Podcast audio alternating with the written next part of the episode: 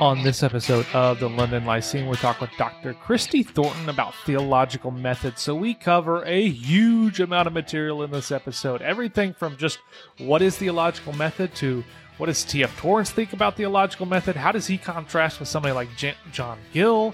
Does the idea of our theological method having some sort of recipro- reciprocal nature destabilize the meaning of the text? What do the sacraments have to do with theological method and knowing God? What can Baptists learn from these different thinkers like Torrance? And much, much more. As always, if you have thoughts about the episode or ideas or requests for the show in general, hit us up on Twitter or Facebook or check us out at our website, thelondonlyceum.com.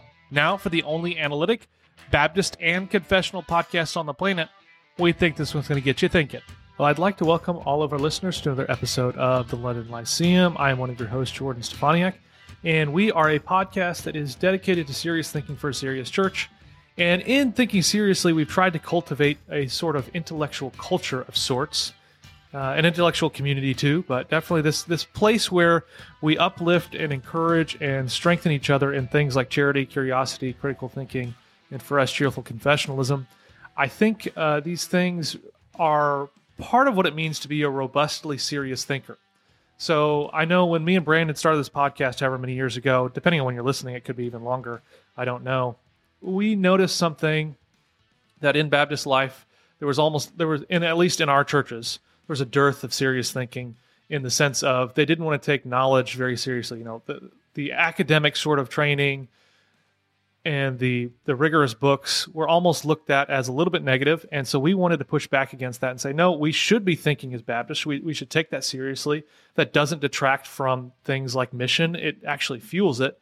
But as we started doing this we also realized hey you know what? The people who end up taking thinking seriously in that sort of way oftentimes go off on the other edge and become very rigid in their and do- overly dogmatic in their approaches to thinking seriously. And we said, no, we want to do both of these things. We want to be charitable in how we think. We want to have a certain disposition that is modeled after things like James 3, where it talks about the meekness of wisdom that is open to reason, that is peaceable, gentle, all those things. We, we wanted to model that in, com- in combination with being very rigorous and understanding all the best arguments and, and taking them all as seriously as possible. So that's what we've tried to do with the podcast and everything.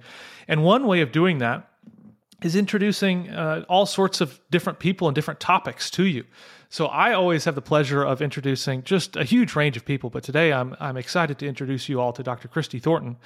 So a lot of the people we interview, I've never met in real life, or I've never had the chance to meet in real life. Uh, Christy is not one of those. I've actually been able to meet her in real life because we live I don't know, probably like 15 minutes from each other. Well, we live closer. I just moved farther yeah. away, but we can actually congregate at the same places. So this should be fun. Uh, Christy, before we get started, um, oh, I guess I should mention we're going to talk about like a whole plethora of things. So that's going to be fun. Theological method, Torrance, Gill, anything and everything in between. So this yeah. is going to be a delight. Now, I do want to get a little bit of background info, info on you because not everybody knows who who you are. And yeah. then tell me a little bit. You know, you did your dissertation, Torrance, theological method, those sort of things. Like, what was it that first made you interested in thinking? I want to spend however many years and however many hours thinking about these these things. Yeah, great questions. Well, Jordan, thanks for having me on. Uh, I'm a big fan of the London Lyceum, so I'm happy that I get to join you for a little bit today. Um, yeah, so I'm originally from Georgia. I did my undergrad at the University of Georgia. After I graduated um, from college, I served in the in North Africa where I taught English and studied Arabic. I worked for the mission sending agency there. And then I came to Southeastern. I thought I was going to be a missionary for the rest of my life. LOL, didn't work out. Um, and kind of along the way realized that the Lord had gifted me a knowledge, and if that was true, I needed to steward it for the good of others. So then I did a PhD. So I did an MA here in intercultural studies at Southeastern, and then I did my PhD in systematic theology. Um, yeah, I did my dissertation in Torrance. So how did I end up in Torrance? Great questions. It wasn't like that I really aspired to do it from the beginning. When I started my PhD, I felt a lot of this kind of internal tension because when I read the Bible, it seemed that the local church was really central to everything. But it felt like sometimes the way that people did the academic discipline of theology, it felt divorced from the experience of the church as if they were not related to each other. You go to a class to do theology, but like what you do in church isn't theological or isn't theology. And I, I that I felt this deep inner tension because I was entering into this academic area. And so I was asking the question, like, what does theology have to do with the church? Well, along the way, I came across some of Torrance's writings, and he and I shared some things in common. He, I believe that he like really loves Jesus, like has these moments, this, uh, these like high intense academic stuff, and these moments of like real worship that comes out in his writing in a really nerdy devotional kind of way. Uh, and he also has a, a, high value for mission. So he grew up as an MK in China. And so there's these missionary threads threaded through him. And so we had something in common. But he had an answer to my question um, for the way that theology related to the experience of the church and did it in a way that was really academically rigorous. And I thought, you know, if I can learn how to think with Torrance for a while, I'll probably be a better theologian when I'm done. Uh, and I think that was probably true. I'm probably a better theologian having read Torrance for years of my life.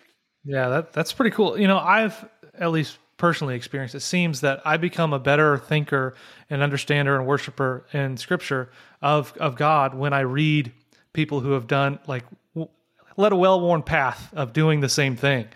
Uh, so just reading these great and powerful and important thinkers is is really useful. So I do want to think with you for, before we get into the topic of theological method and everything, you mentioned your mission sort of mm-hmm. related past. Yeah. Was it a challenging uh, sort of gear shift for you to go from the mission field to working in an academic institution? Yeah, I mean, it, it was a, a, tumultuous journey, but a good one. Um, so when I came to Southeastern, I thought I would be here for like 18 months, and I've been here for just over 10 years. And so in that 10 years time, there's been, uh, man, a lot of soul searching. But some of us that the Lord just kind of sovereignly closed the door to mission. At that point, I was really disoriented because I had made really every decision in my life from what my undergrad's in to the way that I engaged on social media with the intention of working with Muslims in closed countries. And so for that door to close kind of led me in this spiral of I don't know what to do. But that actually opened me to be able to, yeah, hear what the Lord was saying without kind of imposing my own thoughts of what I thought my life would be. Um, and recognizing that I wasn't who I thought I was. Like I thought I was this missionary gifted person. And I was okay at that and like whatever. But I didn't realize that the fact that I'd always been good at school and like was really good at academics just kind of naturally which wasn't natural at all. It was, it was spirit given. Uh, that that was something that could be used for a missional end. And so, and Southeastern's are a great place to do that because we're the, you know, quote, Great Commission seminary. So it was a space where I could like do really high level theological work, but also like really have mission in mind with whatever we're doing. And so I got to kind of create how those go together for me. Um, but yeah, it was quite, quite the process. It's taken yeah. me years to to get settled in it, but I'm pretty settled now. That's very cool. So now I do want to start with a baseline definition before we get into it because we're nerds here. Tell me what is the uh, like theological method? When we talk theological method, what do we mean? And then once you've sort of given me that definition, are there like 50 definitions on offer that we've experienced through the history of the church where it's like changed over time? Or is there some sort of like conceptual core where we could say there are some things that you see across the history of the church that they just all agree on this is what we're talking about? Yeah so at the most general level when we say theological method we're talking about the what and how of theology so we all we can all kind of agree that when we say the words theological method, we're talking about what is theology and then how do we do it. Now, uh, beyond that, that we all kind of agree that we have to answer those questions at some point. There's not really a lot of agreement, mainly because we don't agree on the what.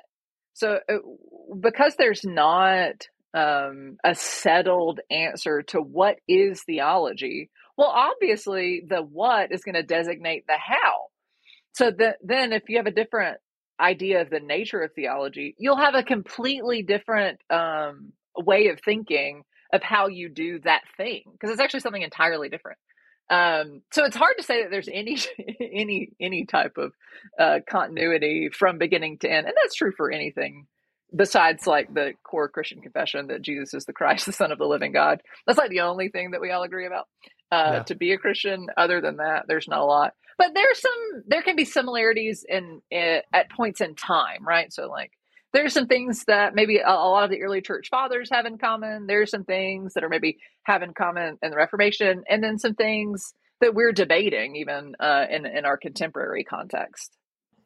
So when I went to undergrad, I went to a Christian university, and I was pretty much taught that theological method means grammatical historical exegesis, and that's it. Yeah. Uh, I was told what you see the apostles doing, you can't do because you're not an apostle. And then there was a point in seminary where I had a professor, I think it was probably Jonathan Pennington, who sort of like wrecked my world. And I got exposed to what would be called, in contemporary terminology, sort of theological interpretation of Scripture. Yeah. So, reading things like J. Todd Billings, uh, The Word of God for the People of God. I love that book. That began sort of like a journey into reading all sorts of other sources, reading patristic, medieval, and finding, wow, there's a lot more to theological method, at least from my perspective, than just the grammar and the history. Yeah. So, would you say that if we, it's theological method is not less than grammatical historical exegesis, but it's more than that? Is that a, a, a good way to think about it, or how do you how do you think about the relationship between those things? Sure. I mean, I think. Um, oh, this is a great question. Uh, so there are two questions actually at play here. One is how do we understand grammatical historical in the context of a greater theological method? And then the other is um, what's the relationship between exegesis and theology? And and both of those are contended questions. There, no one agrees, at least in our contemporary context, about the relationship between those. Now, I would say that theological method is essentially theological exegesis. So when we're doing theology well, it's emerging from the text and then shaping us as Christians and the life of the church as we proclaim it in the world. And so for me, the- theological method and theological exegesis go hand in hand. So, so I, if we agree with that premise, then uh, that that basic understanding, then yes, I'm happy to say that, yeah, grammatical historical is a significant piece of our understanding, but not all of it. Because the object of Bible reading isn't merely to access some historical reality behind the text, but to behold Christ of the text. Right. So I don't, I don't, the Bible's not a window to get to another reality. It's the place that we go on earth to know God in Christ um, which means there has to be more than just grammatical historical. We have to give attention to the divine object, um, God, who's revealing Himself in Christ to us in this in this special kind of book. That's that's a really helpful answer. So now I, w- I do want to spend a good amount of time here on this question because I think it's super relevant and it's also super interesting. So not all the time is everything that's really interesting really relevant. So this is a nice you know, where the, the two points meet. And I think it's what does the church have to do with theological method? So I'm going to let you take that initially wherever you want to go. I know that's broad, but at yeah, least yeah, now yeah. you have you can have fun and freedom with it. I love it. So let's go back to the framework that I started that theological method involves the what and how of theology. So let's think about how to define. Oh, I'm, I'm confusing terms because I just said how. Uh, let's think about the what uh, of theology. What what are we doing when we're doing theology? Or we might say, what is theological knowledge? Now, one of the misconceptions, um, or that makes kind of theological method a misnomer, is the assumption that theological knowledge is just the ability to say true facts about reality. We should say things that are true when we do theology. So don't, don't hear me wrong.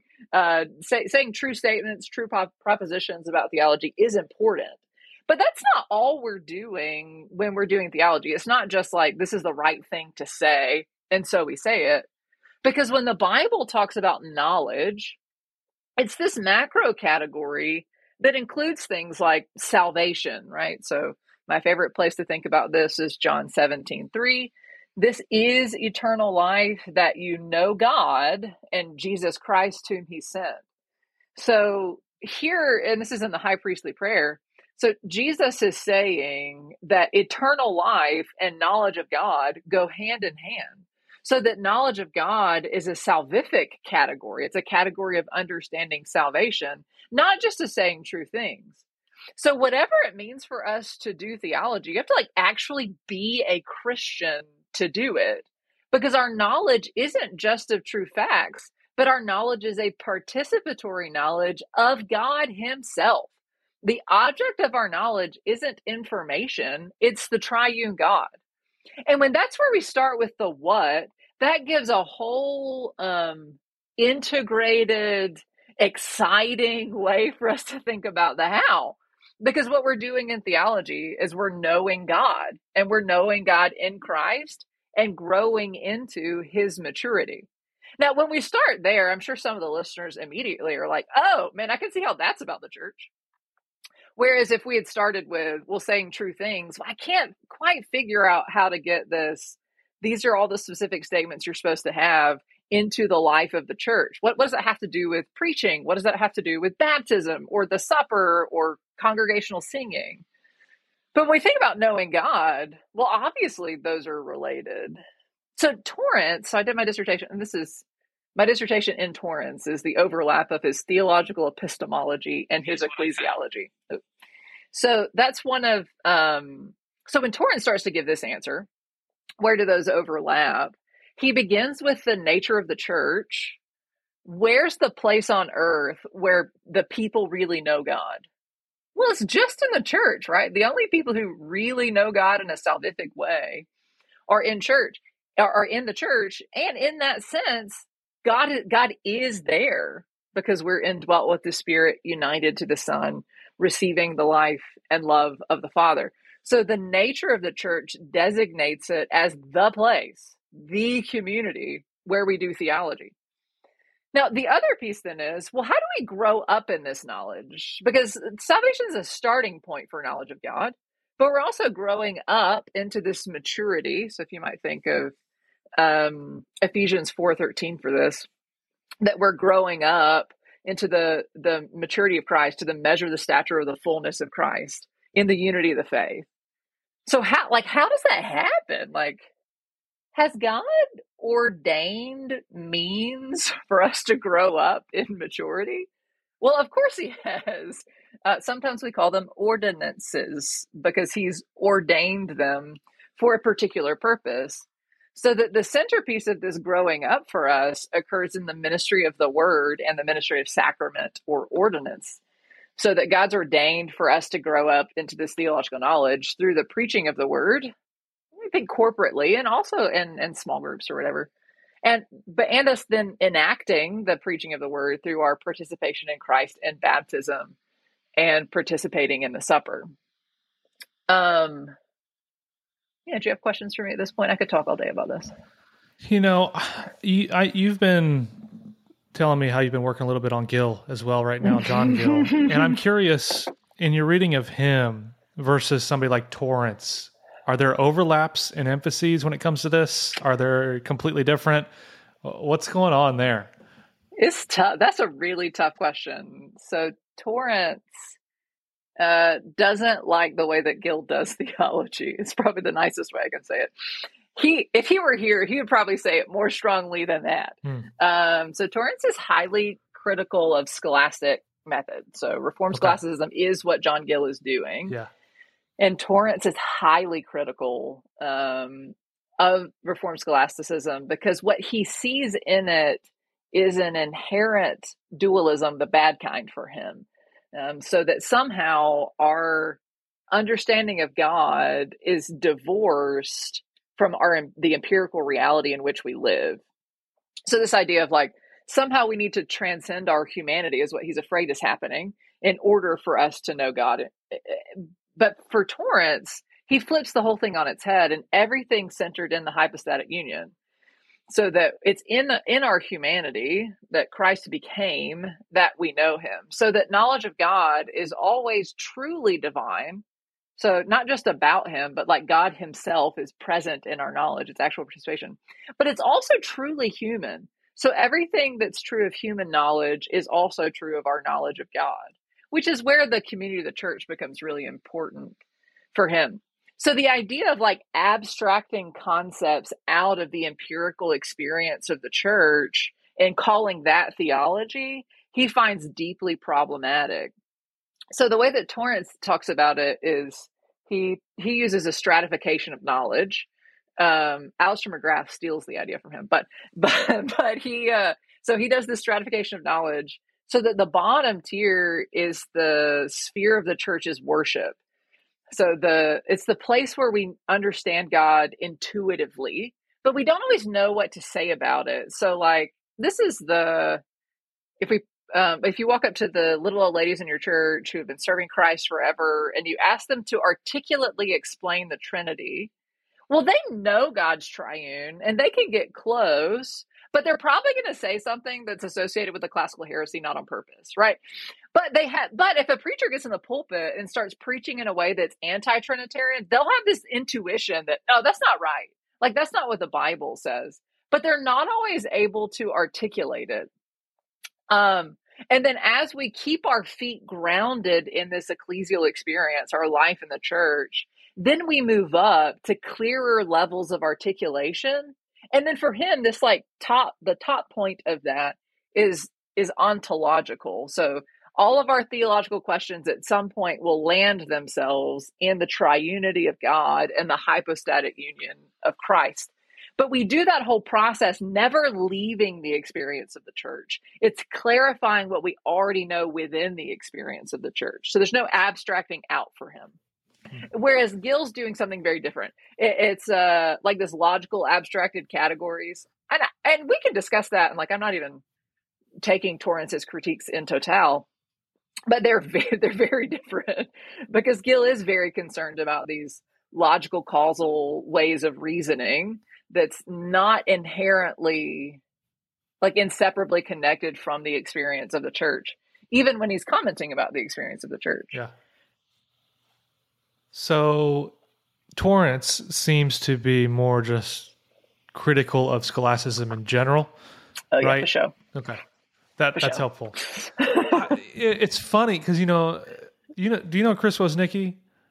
Uh, so he and I have interacted some. I've read his stuff. I love the work he's doing on Torrance. So Chris, obviously, like he's analytic theology, which yeah. I think of as like just contemporary scholasticism, and he does a bunch on Torrance. I'm like, that's that's I interesting know. that he it's, would be doing that it's so interesting to me and i i think i've like poked at chris a little a little bit on yeah. this but because the there are a lot he's not the only one there are a few analytic theologians who are interested in torrance and some of it's because torrance is a rigorous thinker right yeah. so there's something of the analytics that get drawn to torrance because he's very rigorous in the way that he's thinking and processing but as far as method goes, I'm not sure he's doing what the analytic mm-hmm. guys are doing.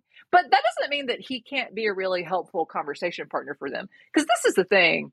So, because eh, even like Torrance is a Scottish Presbyterian, right? But I'm like a yeah. Southern Baptist through and through. But he started his career in the early 1950s in the ecumenical mu- movement. And he's writing a lot of the theology that's undergirding that. And the whole of his theological project is really, I mean, like genuinely centered everything on the hypostatic union, which means that Christians generally find him accessible because he's talking about the one thing that we all agree about that Jesus is the Christ, the Son of the living God. And so everyone can find something in him that they that's that feels familiar because he's just doing something that's essentially Christian, but not mm-hmm. necessarily fitting neatly within some type of category of tradition or method. Yeah, and I don't know the the family tree, but the Torrances that live now that are at St. Andrews, and they're yeah. like a part of the Center for Analytic Theology. So ironic how all that worked. That's that's super interesting to me. Right, right. Um, no, yeah, Torrance, TF Torrance is the one we're talking about. I should make that clear. I'm talking about Thomas Forsyth Torrance. I did my dissertation on him, and he and his brother JB are like kind of at the top, and then their kids kind of cycle down, and even some of his sister's kids become involved in time, but he doesn't have the Torrance name. He has a Walker last name. But So we did an interview with Chris that at the moment of us talking right now, it hasn't been released yet. So there's oh, no shame in not knowing what he said. I am curious. He basically told me all these really cool things about TF Torrance, about being like these just like epic stories. Yeah, Do man. you have any epic stories you want to share about Torrance? I know this is totally off topic, but I just think it's fascinating. Yeah, no, uh, he's a fascinating human being. So, like, there's some fun. I, I don't know what stories he told. There are a lot of fun stories about like after he retired. This is one of my. Is not really fun, but it's it, it's treasured to me. After he retired, he retired relatively young most of his writing actually happened after he retired. But he went back to China to serve the churches that his dad had planted, you know, 50 or 60 years earlier, which I already had a lot of respect for him. Uh, and that increased it. He also turned down a position at Princeton so that he would be able to serve in the church in Scotland and be a chaplain during the Second World War. So that's pretty amazing. But my favorite anecdotal story is um, so word on the street is uh, he so he's in the UK working in the UK schooling system in late 20th century, and so is John Hick. So John Hick is like, for those of you who don't know, is like the fountainhead of like pluralism, um, and has this, and all of his works kind of have this strong rejection of the exclusivity of Christ. So the as the story goes, there's this one day that Torrance is sitting down with John Hick, and John Hick says, like, I just cannot imagine how you could possibly believe in the exclusivity of Christ. And Torrance looks at him and he says, It's because you're not regenerate. And that was it. I like it. Which, which he's not incorrect. I'm not sure that that's the most like missional contextual way to engage that conversation but it's true. The reason John Hick can't believe it is because he has not been renewed in Christ. Oh, I, I respect it. It's a straightforward, serious answer. now, I don't remember what all you said exactly about this in your dissertation, but something along the lines of theological method having some sort of reciprocal nature where I mean, we can kind of learn and go back and forth. I think I don't know who is it, Billings and other people, you know, say how the community of the church can shape our interpretation in various ways. Does this destabilize the meaning of the text? So I, I'm thinking of those who have been reared more in the grammatical historical is the only way to interpret scripture because otherwise you're going to open up Pandora's box and you're going to have 50,000 meanings and no way to really get back and say this one's right and this one's wrong. So like help me think through how do we have consistent, clear, like this is actually what scripture teaches, and yet have some sort of reciprocal nature between the church and other methods and our understanding of what the text means? Yeah, a, a, great question and an important one. And I'll say I share the instinct, right? The idea that we have an there's no mooring, no anchoring for the meaning of the text. I, I'm concerned about that too, right? So that's the last thing I would want is to have a free for all, entirely reader response approach to the biblical text. Um, so let's do it. Uh, we'll do it two different ways. So one, we'll think about the church and the word, and then the other, I think we can think with the apostles. Like, how do the apostles answer this question, or the early church? Irenaeus is my go-to for this this question. So, in terms of word and church, now when you heard Uh, heard is an important word. I don't even know how to say it without saying the word heard. Like, when did you first come to know the gospel? For most people, the answer is not when I was reading a book. The answer is someone told you, right? So that your access to the gospel has always come through the voice of the church. But it's not the voice of the church as its origin, it's the voice of the church according to the written text of Scripture so that at an intuitive level right so if we if we take torrance's stratification of knowledge at this bottom intuitive level we know that there's something about the church's proclamation and our knowledge of god that's instinctive in what it means to be christian. And that and that existence in no way unmoors it from the text because the origin wasn't the church the origin is the text that's inspired by the triune God and reveals the Son. so we don't have to be kind of uncomfortable about this. We can be like normally Christian, right? like like this is the way that normal Christian things work, including like almost everyone who's listening who's a Christian. Well, you believed on the gospel because someone preached it to you. Some someone told you, and they told you that was true according to the text. So there's something normally Christian, and the and the biblical text presupposes that, right? It expects for that to be true. That's the stories that are being told in the text is of one person telling another a believing in faith, baptism, and then at some point some engagement with the text.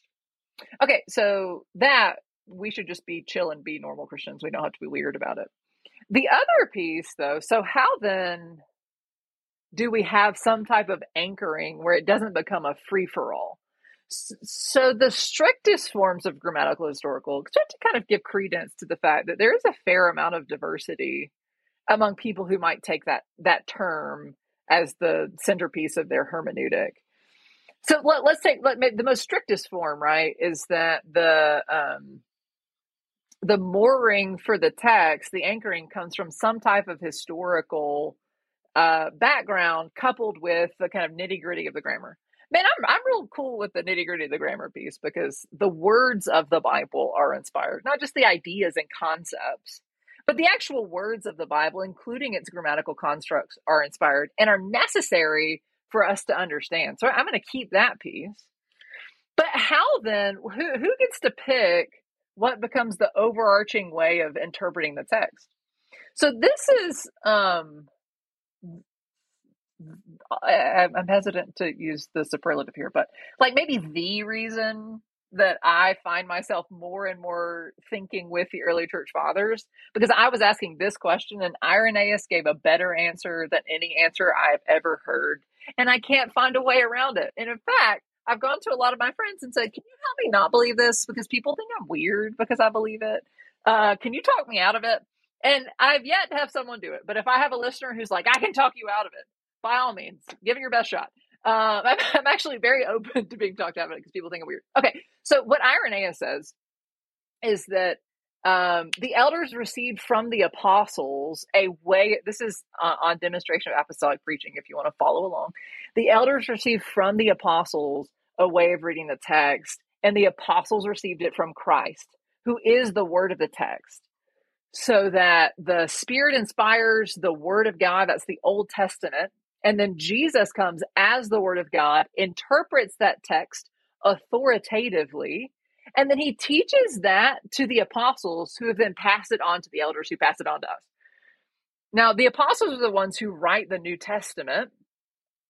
And so there's something about the apostolic reading of the Old Testament that is the measuring, the anchoring of our interpretation of the text.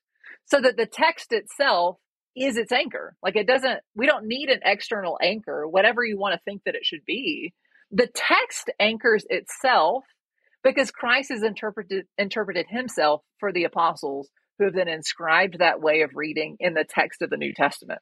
Now that also lets me avoid having to create some type of external authority so that there's a um because I'm like so phenomenally Baptist I, I don't want ecclesial authorities over some of these things, right? And I, but I don't have to because the authority is apostolic. So I have an apostolic authority. These are the ones who are witnesses of these things, who are led into all truth by the Spirit, so that they've given the authoritative reading of the text. I don't need an, an external uh, locus of authority. Yeah, that, that's helpful.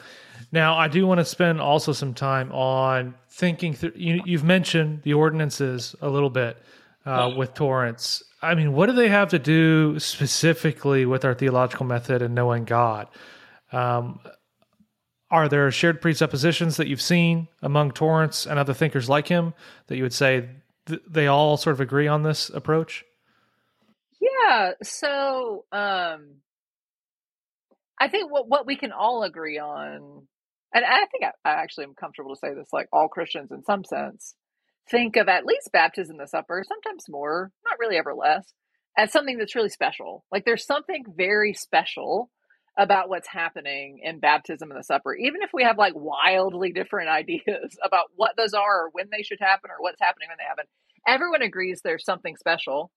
And we all agree that that something special comes from God Himself, right? That that God, I'll use the Baptistic way to, that we would normally say it, that God has ordained this way of acting. These are ordinances, and even people who would take sacramental language, which I'm not opposed to by any means, um, we just have to be careful what we mean.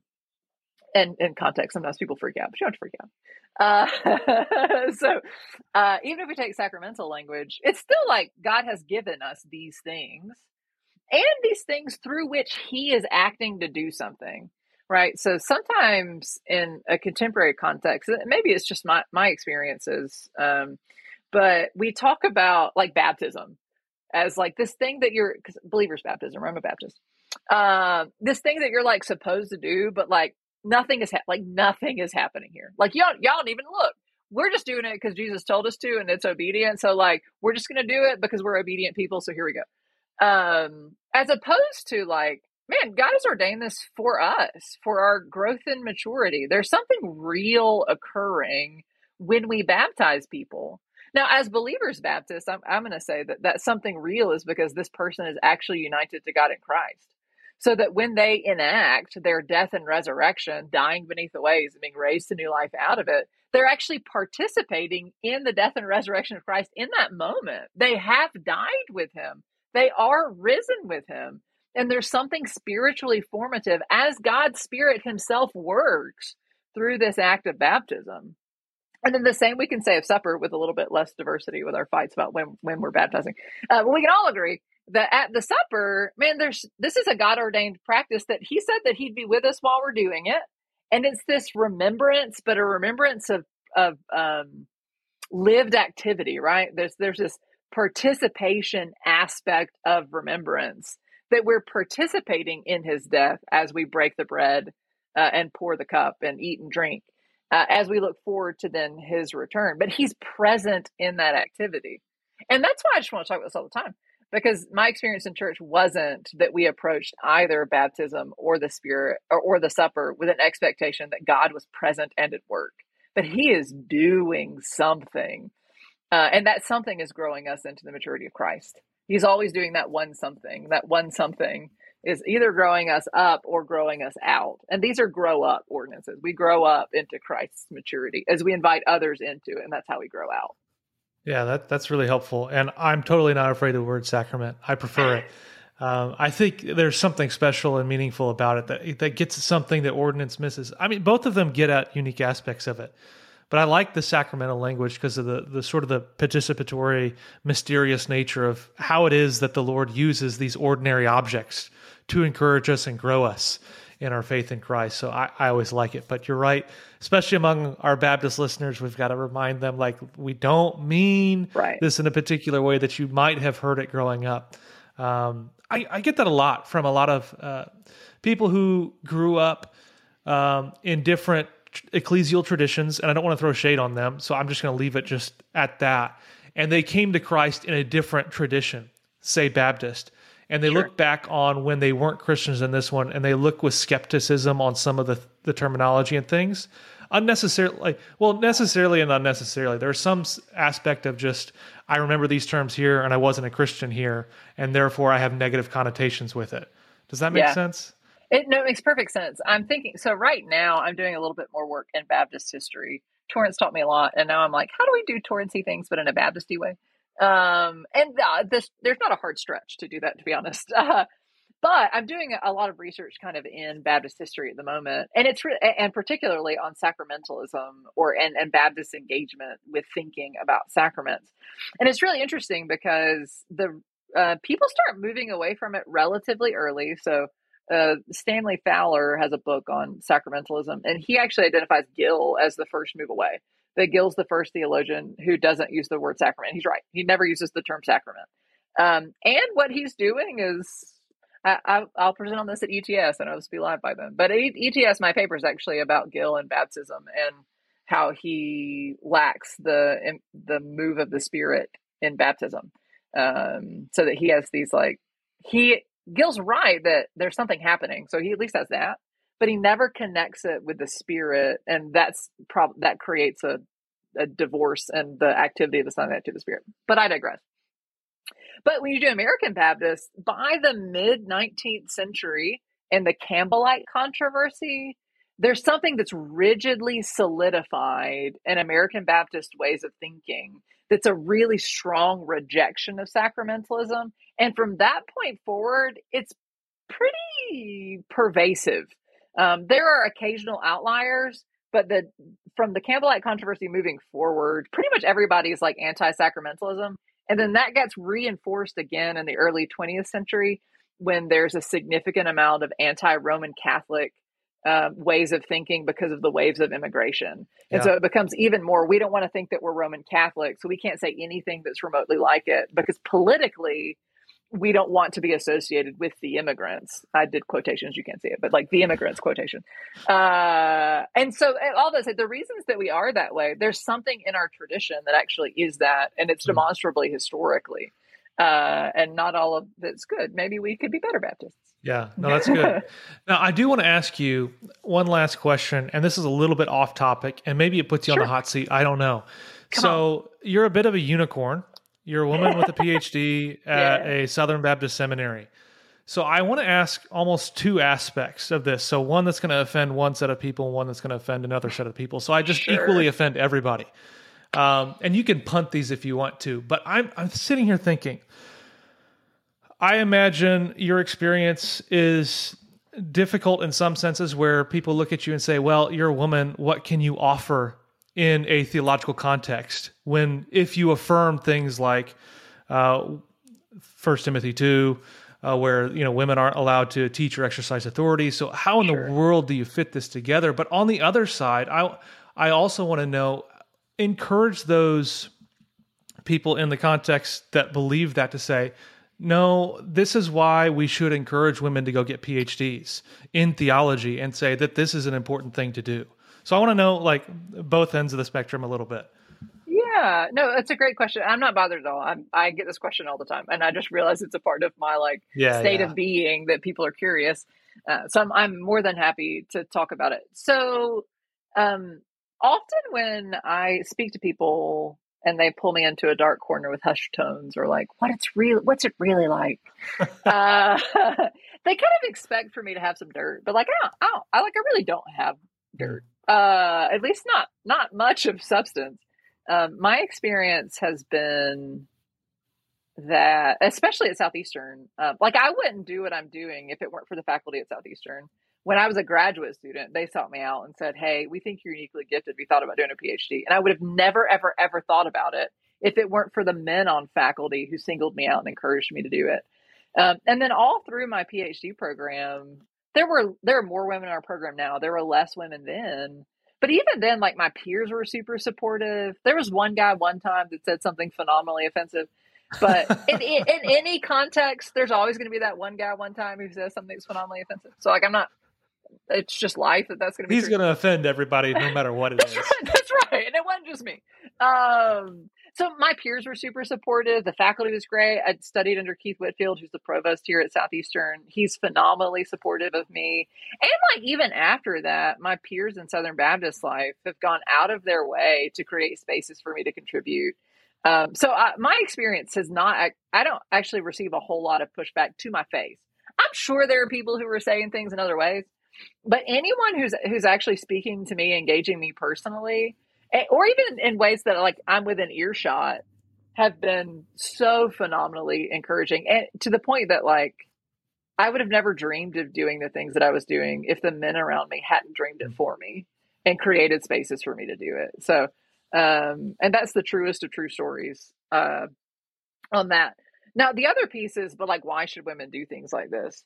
Well, I mean, one, there are a lot of different types of complementarianism. We're, we're talking around the idea of, I'm happy to use the term.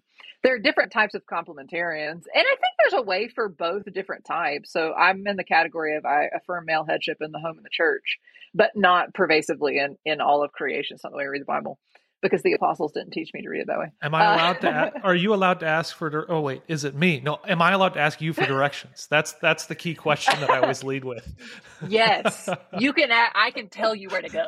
Uh, and when I worked at Chick Fil A and had men that reported to me, like that was okay yeah. too. Uh, and so So, anyway, in either way, it is good for women who are gifted in knowledge and teaching to steward that gift to the best of their ability that they might serve the church. Now, you may not think it's appropriate for a woman to teach a mixed uh, context where men and women are, are both students under them. And like, that's okay. But even if it's just women, just women, quotes, like women are valuable enough that it's good for women who are teaching them to be well credentialed in the teaching. Because for men, we know that instinctively, right? So, like, if you want to be a pastor, you have an MDiv. If you want to author things, you probably need an advanced degree. Well, women are important enough for those same standards as well. So, if you want to teach women, man, you should probably have formal theological education at the graduate level. If you want to write books for women, man, it'd probably be good for you to have an advanced degree.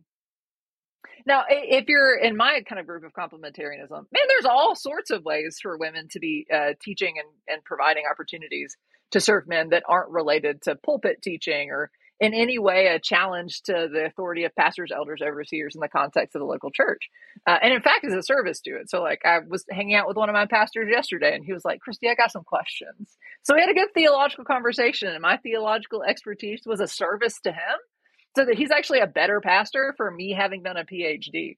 Uh, I I can serve him and not, and that's not a challenge to his authority because he ain't got to be everything. I'm the one who's gifted in knowledge. Let me serve the church in that way. So yeah. anyway, it's good for women to to steward their gifts and serve the church. That's good. That's helpful. And I I do want you to give a little bit of self-serving ex- explanation here. You've got books that are coming out, all the fun stuff. So tell me about those books that are coming what you're working on. And then I know you're on Twitter. Are you anywhere else that people should be following you? No, I'm, really just on Twitter um, of any of any consequence. So you're welcome to follow me on Twitter at Christielis uh, and at book projects. So most of them are pretty far in the future. The first one that will come out. So I'm working with a group of other theologians, kind of across Southern Baptist life, and doing some type of Baptist dogmatics project um, and thinking of like what's it like to do dogmatics as Southern Baptists and and working in some of these method questions. So uh, as a part of that project, there'll actually be a number of books that are coming out. We're working on contracts for some of them. Some of them are already contracted.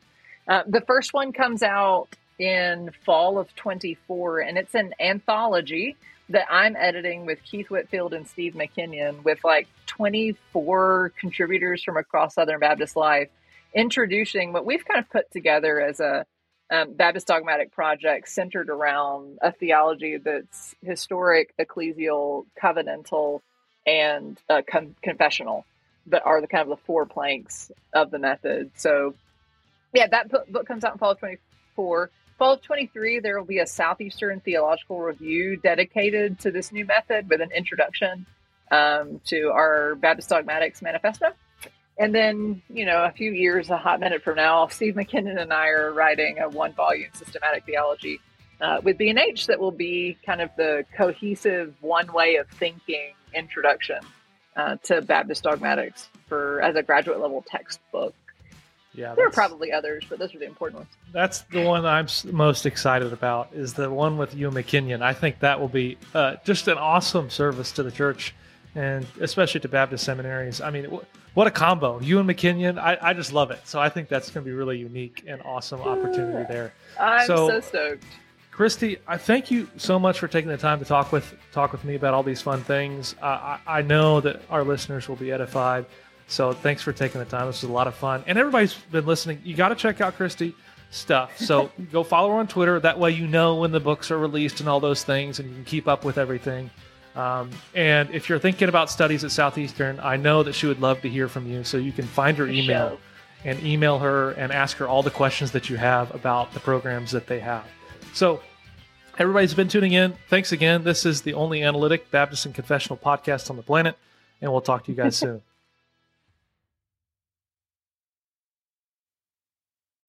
When you need mealtime inspiration, it's worth shopping Kroger, where you'll find over 30,000 mouthwatering choices that excite your inner foodie. And no matter what tasty choice you make, you'll enjoy our everyday low prices, plus extra ways to save, like digital coupons worth over $600 each week. You can also save up to $1 off per gallon at the pump with fuel points. More savings and more inspiring flavors make shopping Kroger worth it every time. Kroger, fresh for everyone. Fuel restrictions apply.